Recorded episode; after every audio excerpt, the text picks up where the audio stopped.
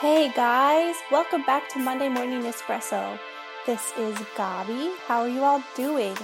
I hope you've had a good few weeks. I know it's been a little bit of time again between podcasts, but this is kind of the season that I am in. I would love for you to actually go check out my latest blog post that I posted a few days ago on gabiruth.com slash blog and see where I have been and what I am up to right now and kind of why the rhythm of my uh, podcasts and blogging and all of that has slowed down a little bit. It's good. It's hard sometimes, but it's good and it's beautiful. And I am just excited about who God is and what He's doing in our lives.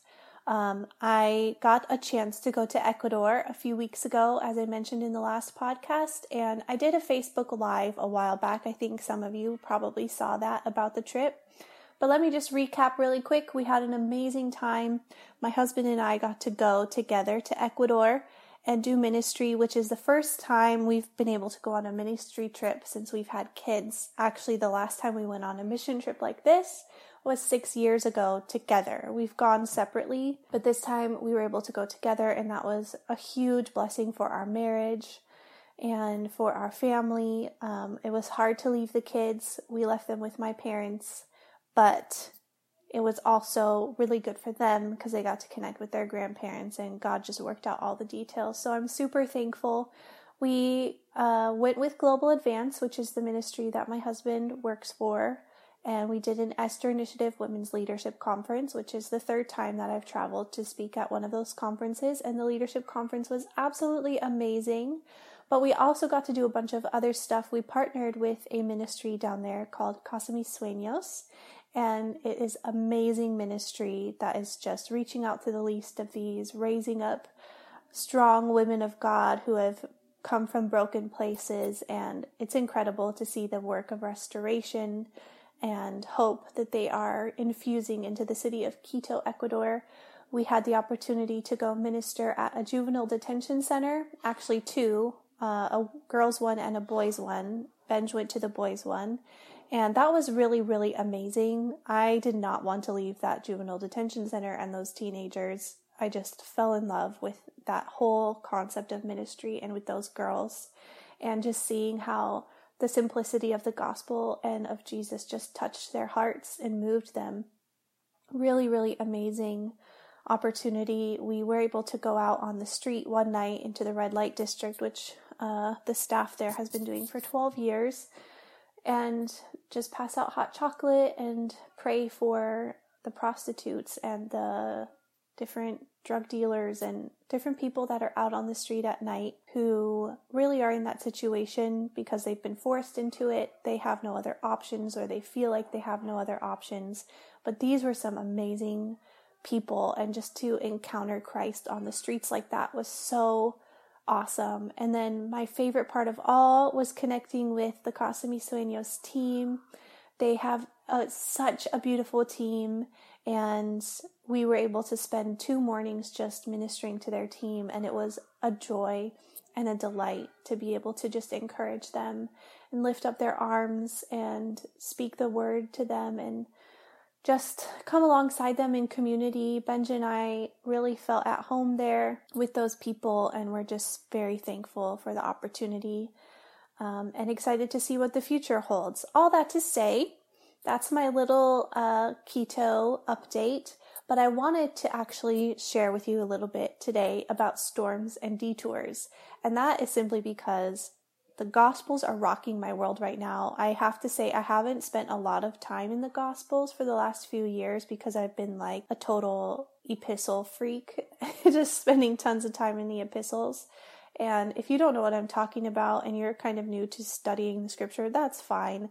I'm kind of a nerd when it comes to Bible study and it's life to me.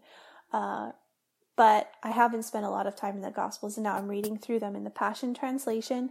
And I was reading in Mark 6, actually, the story of when Jesus walks on water, which all of us know.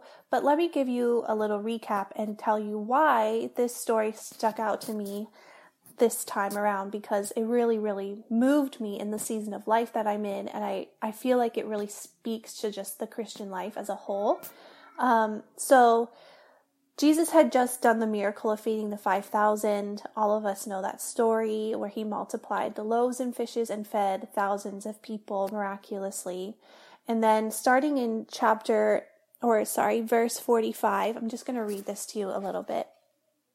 After everyone had their meal, Jesus instructed his disciples to get back into the boat and go on ahead of him and sail to the other side, to Bethsaida.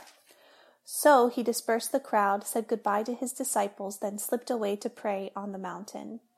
As night fell, the boat was in the middle of the lake, and Jesus was alone on land. The wind was against the disciples, and he could see that they were straining at the oars, trying to make headway. When it was almost morning, Jesus came to them, walking on the surface of the water, and he started to pass by them. When they all saw him walking on the waves, they thought he was a ghost and screamed out in terror. But he said to them at once, Don't yield to fear. Have courage. It's really me. I am. Then he came closer and climbed into the boat with them, and immediately the stormy wind became still. They were completely and utterly overwhelmed with astonishment, because they failed to learn the lesson of the miracle of the loaves, and their hearts were unwilling to learn the lesson. Then the next verse says, They made landfall at Gennesaret and anchored there. So, why am I stopping there? what is the reason that I am talking about this passage? And I'm calling it Storms and Detours. Well, I never realized before that, you know, Jesus went up on the side of this mountain to pray. And first of all, it says that he, as night fell and the boat was in the middle of the lake, Jesus was alone. He was praying and he could see that the disciples are struggling because of a storm in the lake. They were straining at the oars trying to make headway. And it's it's a miracle that Jesus could even see them. The fact that Jesus could see them just was a sign of his omnipresence, the fact that he was God. He could see them all the way in the middle of the lake during a storm at night when he was on the side of a mountain. But what struck me here was it says, as night fell, this happened. So it was at the beginning of the evening um, it was just getting dark, and he didn't come down off the mountain and come rescue them right away, like maybe we picture that in our minds when we think of this story. It actually says in the next verse that when it was almost morning, Jesus came to them. So I don't know. I haven't studied this out thoroughly. I don't know what time of year it was. I don't know how long night was, but we can probably assume that it was probably a good six to eight hours that they were out in the middle of the sea with the winds against them straining at the oars, trying to make headway. And he didn't come to rescue them during that time. And I don't know about you, but I have definitely felt like that sometimes in my life where I've wondered, like, if Jesus sees me, then why is he making me struggle here for so long? I think I'm learning more and more as I walk through life and through the seasons I've been through recently that there's always a reason um, but the disciples didn't know that. They didn't understand that there was a reason. And I had never seen in the story before that he waited so long to come to them. So then he comes to them. They scream. They think he's a ghost. Then he says, Don't yield to fear. Have courage. It's really me. I am. And when he says, I am, he's saying, like, I am the living God. Yahweh, you know, uh, I am that I am, that is spoken of throughout scripture and basically saying that he is God. And he climbed in the boat, and the storm became still, and they were astonished, and all of this. It says their hearts were unwilling to learn the lesson of the miracle of the loaves, like the lesson of the fact that Jesus is God, that everything that happens, like he designs, he designs it, he orchestrates it, he is in charge, he is in control. But then I mentioned, like, after that, they made landfall at Gennesaret and anchored there. Now, I don't know if you remember the beginning of the story, but it says that they were heading for Bethsaida, not Gennesaret. And there's a footnote in here that says apparently they were blown off course since they were headed for Bethsaida.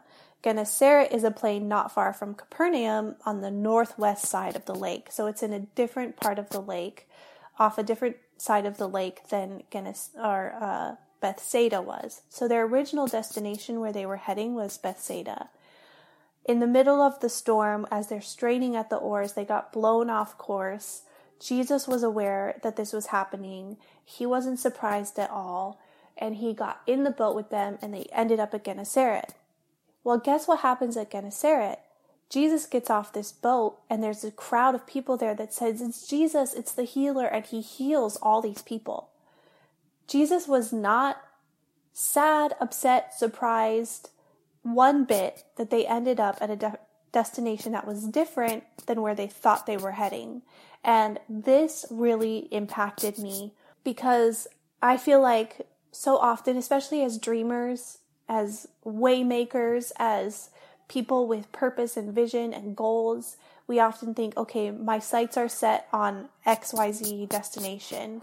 I am planning on going there. I've set my course there and I, in the middle of a storm, I'm going to strain and strain and strain against the oars to get there. Does that make sense to you guys? That's totally me. I'm totally that person. I'm so stubborn.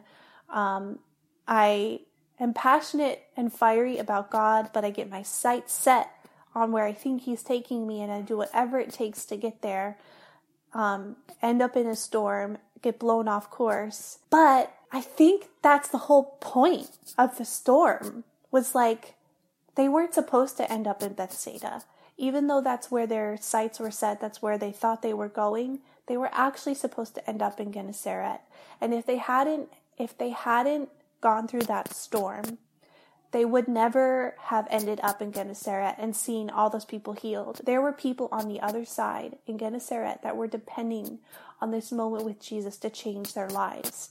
Maybe that's why Jesus didn't come down from the mountain.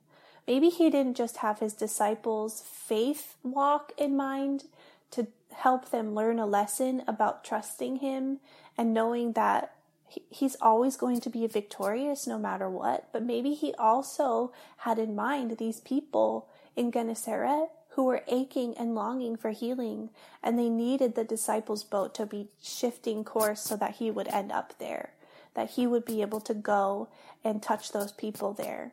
So I don't know where you are in your life. I don't know if you feel like you're straining in the middle of the storm. If you are, I would encourage you maybe just to let go of those oars for a minute and rest and let the storm blow you a different direction.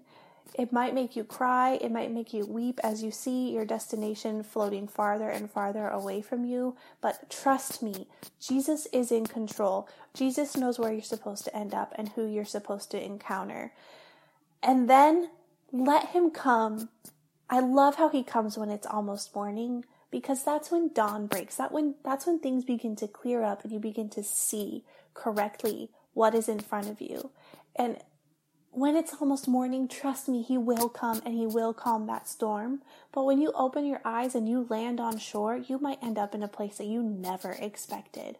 But that's okay too. Why? Because he is I am. He is I am. He is sovereign. He knows where you're supposed to end up. It might look different than you thought, but it's okay. You can trust him because as you get off that boat, you're going to see people healed and touched with the presence of Jesus that you never would have been able to touch if you had been able to make it to the place you thought you were going.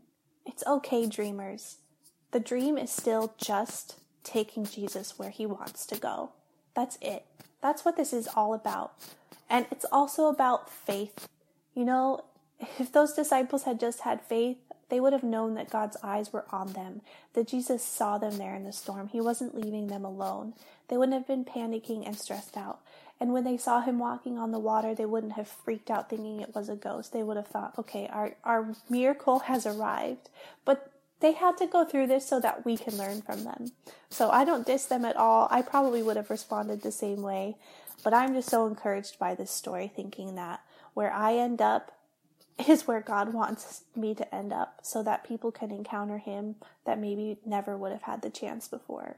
I just pray and hope that my heart stays soft and I don't become bitter so that I can carry the message that He's called me to carry to the people that He's called me to carry it to. I hope that encourages you. I'd love to hear from you. Please share the podcast with your friends. Leave me a review on iTunes. That would be so awesome. I just really want to strengthen the weary through these words, and I hope that I get a chance to do this again soon. In the meantime, be blessed wherever you are, uh, with your families, in your work, with your friends, and everything that you set your hand to. Just be so blessed. Talk to you next time.